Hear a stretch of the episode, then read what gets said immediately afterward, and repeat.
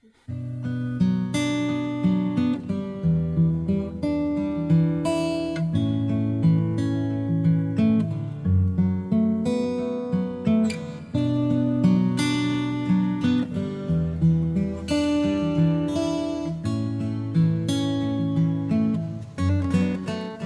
and welcome. You've tuned into the School of Ministry podcast. Paul is your Bible teacher today. He has years of experience as a pastor, seminary instructor, and more. Later, you will be given information how to reach us. If you have questions you would like addressed, let us know. Maybe you have a need in your life and want to know how the Bible gives answers that apply to us today. Feel free to contact us. Now, enjoy the lesson. I'm doing a series on fear and how fear disables us. All right, First Kings chapter 19, 1 through 10. Although we're going to pick up a little further, it says, And Ahab told Jezebel all that Elijah had done, also how he had executed all the prophets with the sword. Then Jezebel sent a messenger to Elijah, saying, So let the gods do to me, and more also, if I do not make your life as the life of one of them by tomorrow about this time. And when he saw that, he arose and ran for his life and went to Beersheba, which belongs to Judah, and left his servant there.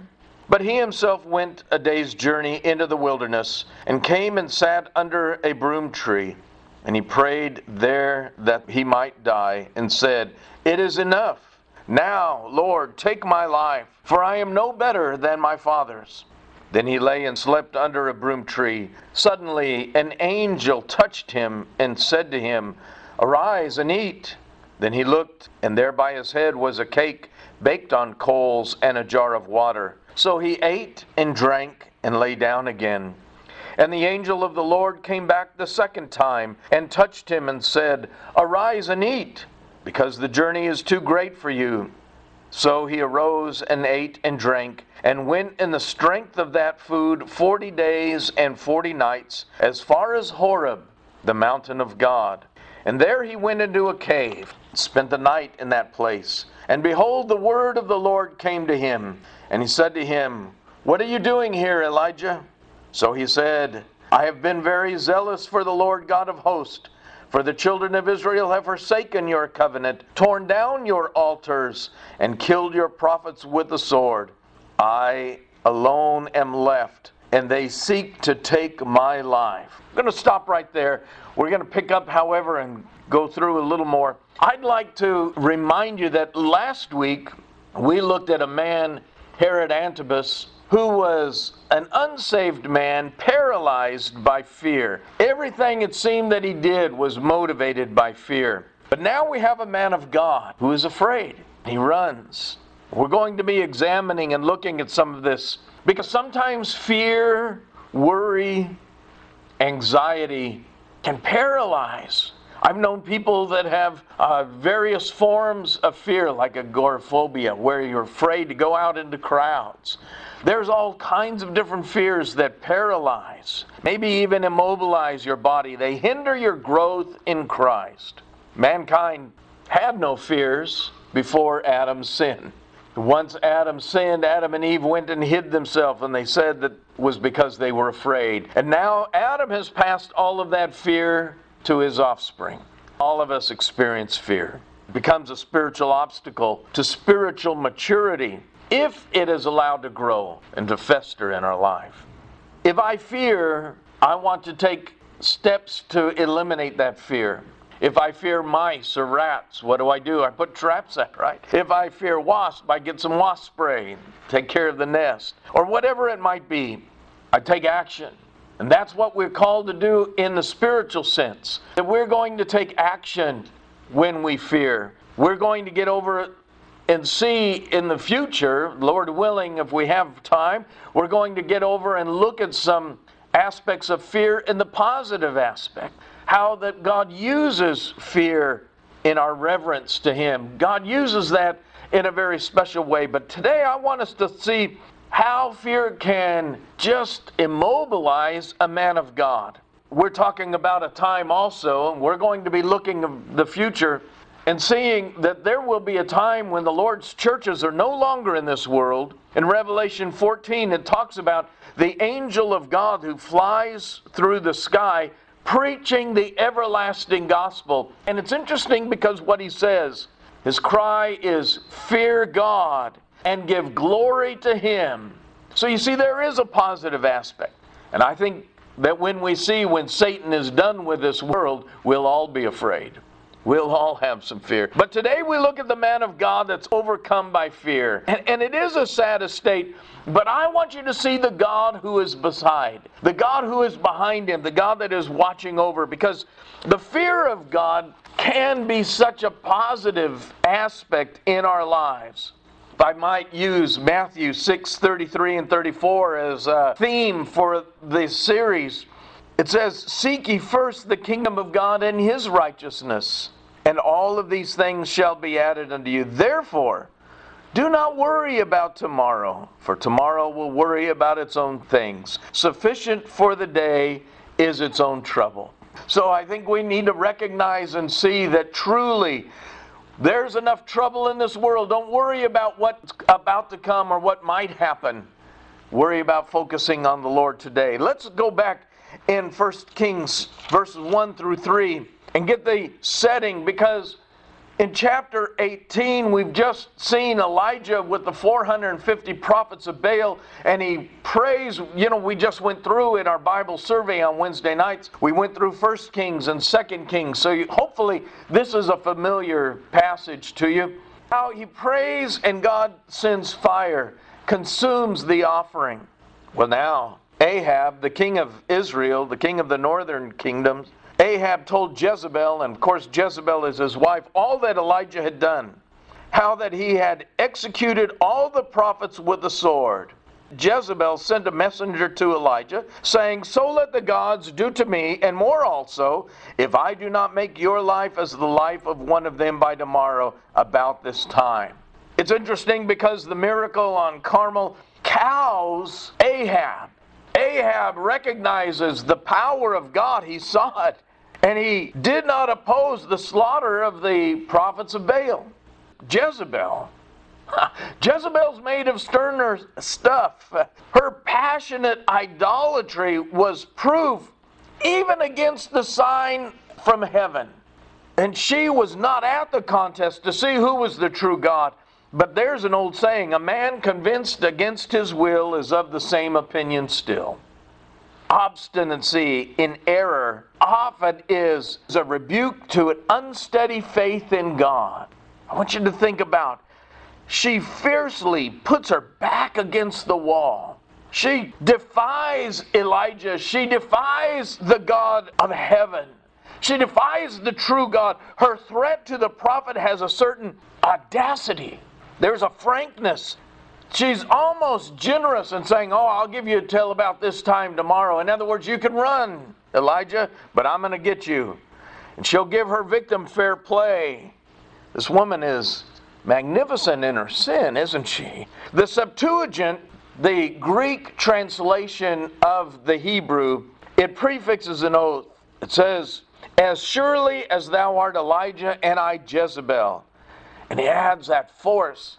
The idea of just because, even though you are Elijah and I'm Jezebel, by this time tomorrow, it also reads, and it gives us in the Hebrew translation in verse 3, New King James says, And when he saw it, but the Septuagint says, He was afraid for he saw. That's the idea of the Hebrew there. He was afraid for he saw that Jezebel could reach out and touch him. And it shows the real motivation for wanting to escape. So let's look first at the prophet's flight, verses 3 through 8. So, what does he do? He goes to Beersheba. That's what it said. And when he saw that, he arose and ran for his life and went to Beersheba, which belongs to Judah, that is the southern kingdom, and left his servant there. But he himself went a day's journey into the wilderness and came and sat down under a broom tree, your version may say a juniper tree, and he prayed that he might die, and said, It is enough. Now, Lord, take my life, for I am no better than my father's. Then he lay and slept under a broom tree. Suddenly an angel touched him and said to him, Arise and eat. Then he looked, and there by his head was a cake baked on coals and a jar of water. So he ate and drank and lay down again. And the angel of the Lord came back the second time and touched him and said, Arise and eat, because the journey is too great for you. So he arose and ate and drank, and he went in the strength of that food forty days and forty nights as far as Horeb, the mountain of God. Now I want you to get a picture of where Elijah is and how he is fleeing because Beersheba is on the southern border of the kingdom of Judah. It is full of memories for Israel of the great patriarchs of old that had been in Beersheba. It's nearly a hundred miles from Jezreel, where Jezebel was, where he had fled. So he's already gone a hundred miles. He's on the run. He's going to take off. But yet he felt like Jezebel's arm was still long enough that she could reach out and catch him in Beersheba. Therefore, what does he do? He goes into the southern desert and he leaves behind his young man, his servant, as the original says, and he left the young man. It's interesting because the rabbis in their tradition identifies the servant of Elijah at this point as being the son of the widow of Zarephath. And you can go back a couple of chapters before, I think it's in chapter 17, where Elijah revives and brings back to life the child of Zarephath. The rabbis believe that it is the prophet Jonah. Just some thoughts, something for you to study. He may have been very much educated and admonished and taught right by the prophet Elijah. Well, thus alone. Hi. Let me interrupt for just a moment and update you with some information. You can now contact us at schoolofministryresources.org or biblelandmarks.com. We also now live stream services on Landmark Stockton, all one word, .com, or you can see us on Facebook at Landmark Missionary Baptist Church of Stockton. We look forward to hearing from you. We would love to send you information. So thank you, and back to our podcast. Except for the company of his gloomy thoughts, quickly becomes weary. It's a toilsome journey. It's a hard travel. And I can only imagine the intense sun and the dry wasteland. And that's what fear does it robs you of your vigor, it robs you of your strength. And Elijah takes shelter under a solitary shrub, a broom tree, a juniper. One juniper. The Hebrew emphatically calls it one juniper or rather broom plant. And there the waves of depression come over him. His complaint is not to be wondered at, though it's wrong. We can understand why he's complaining this. The very overstrain of the scene at Mount Carmel just before this. You know what we have seen so many times when you're maybe on a spiritual high? What happens? It's easy to get down into the slump. You've been on the mountain, now it's easy to get into the valley. Well, the height and the crest of the one wave measures the, excuse me, the depth of the trough of the next. No mortal spirit can keep itself elevated all that time to such a spiritual high. And Elijah went alone, converted by the notion that, that Jezebel could get him. And he supposes that he's got to run, he has to flee. And it's coming so immediately after this great victory, it showed him really how hollow the change in the people was. What had become of the fervency, of the shout of all of the people The Lord, He is God! He is God! And if they could just leave Jezebel the power to carry on the threat, that the people left Jezebel in, in that place, but now he's in solitude, he's in that awful desert, and it increases his gloom. A strong man, but yet he becomes weak with fear. It was that ebb tide in him. His prayer was kind of impatient, presumptuous, kind of petulant. What right had he to, to settle what was enough? Why is it that Elijah could say, Lord, it's enough. I've had enough. I, I, I'm done. The strong man If he really wanted to die, why didn't he just stay close to Jezebel? She'd promised she was going to kill him. If he really wanted to die, as he stands up and he says, Lord, it's enough. Just take my life. I'm no better than my forefathers. So you see that there's really something else at work in his life. He's weary of his work. He is disappointed that it looks like there was such failure after Israel had, seen the power of God and stood up against the prophets of Baal. So he hastily concludes that it was a failure.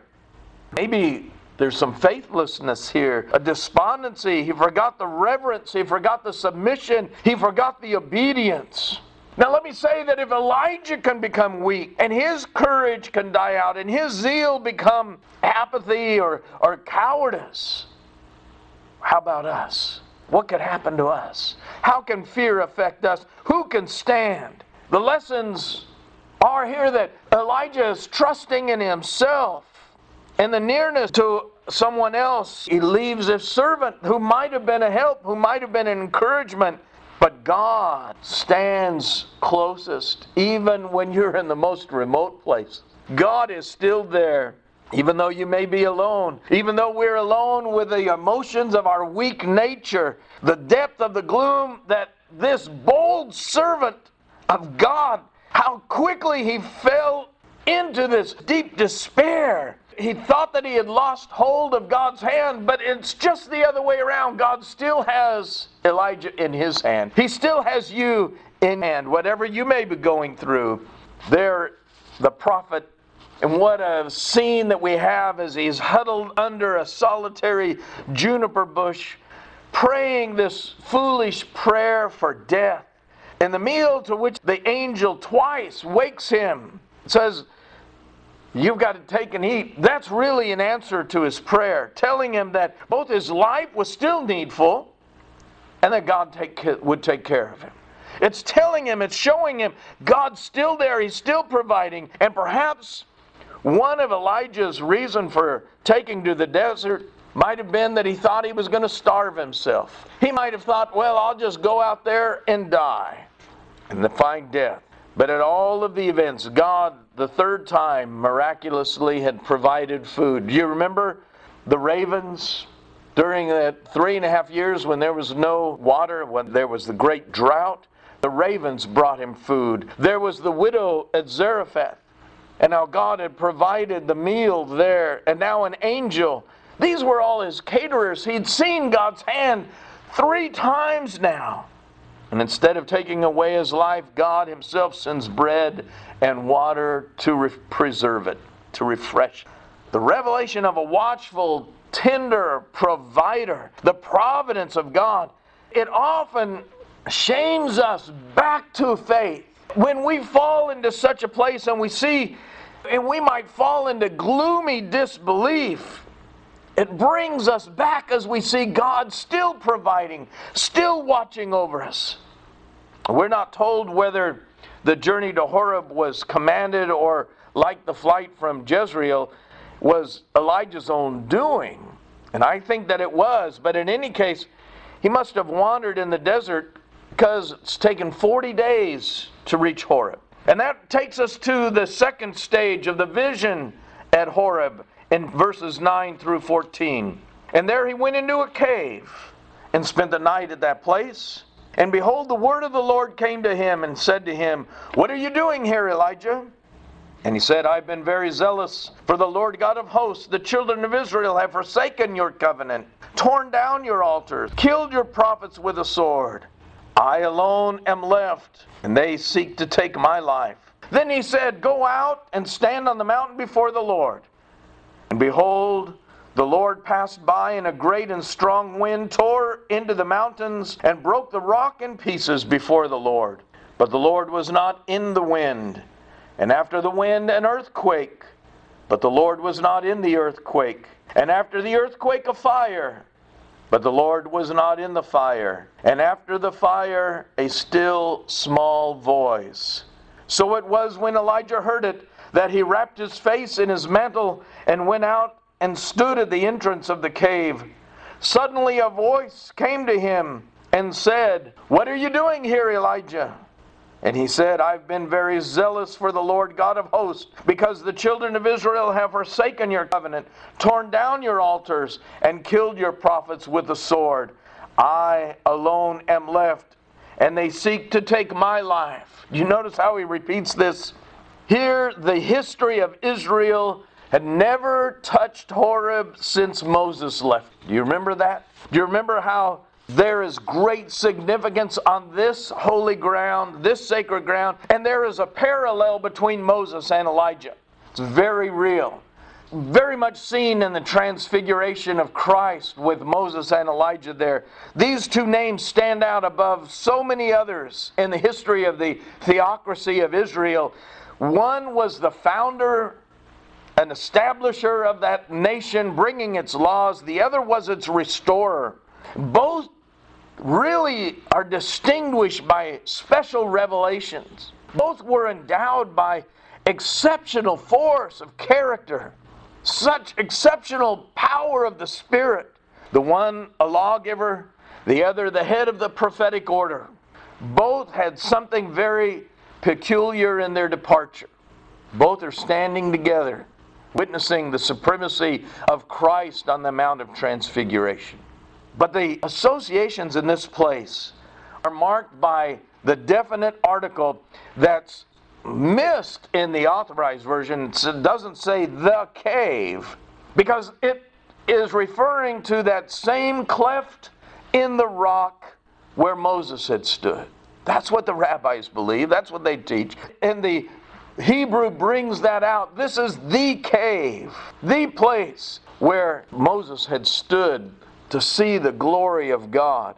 And here too, Elijah, it says that he lodged literally passed the night. And that therefore we might suppose that the vision came to Elijah in the darkness. That question is, What doest thou here? Why are you here, Elijah? It's got that tone of rebuke. But like Christ in the travelers to Emmaus as he was walking along, and they began interrogating, they're talking about all that had taken place. Here's another interrogation from God. And it's also put in order by a loaded heart relieving itself and pouring out all of its griefs. God's questions are really assuring Elijah. God's still listening. God has a sympathizing heart. Thank you for listening. We hope you've enjoyed the message. If you want to hear Paul in person and are in the Stockton, California area, we invite you to join us at Landmark Missionary Baptist Church, 301 East Alpine Avenue. That's near the University of the Pacific. He brings the Bible message every Sunday at 11 a.m. and other times as listed. We trust you've been encouraged, challenged, or generally built up spiritually. If this lesson has sparked questions on this or other topics, please see our contact information in the description or email us at scl of ministry at gmail.com. We look forward to hearing from you.